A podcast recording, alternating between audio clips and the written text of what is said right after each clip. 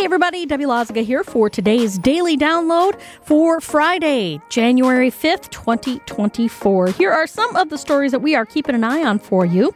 Another Walgreens closes, this time on the northwest side.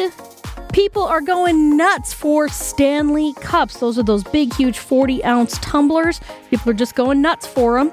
And on Driver's Ed with Debbie, what to do when you think you might have bought a lemon.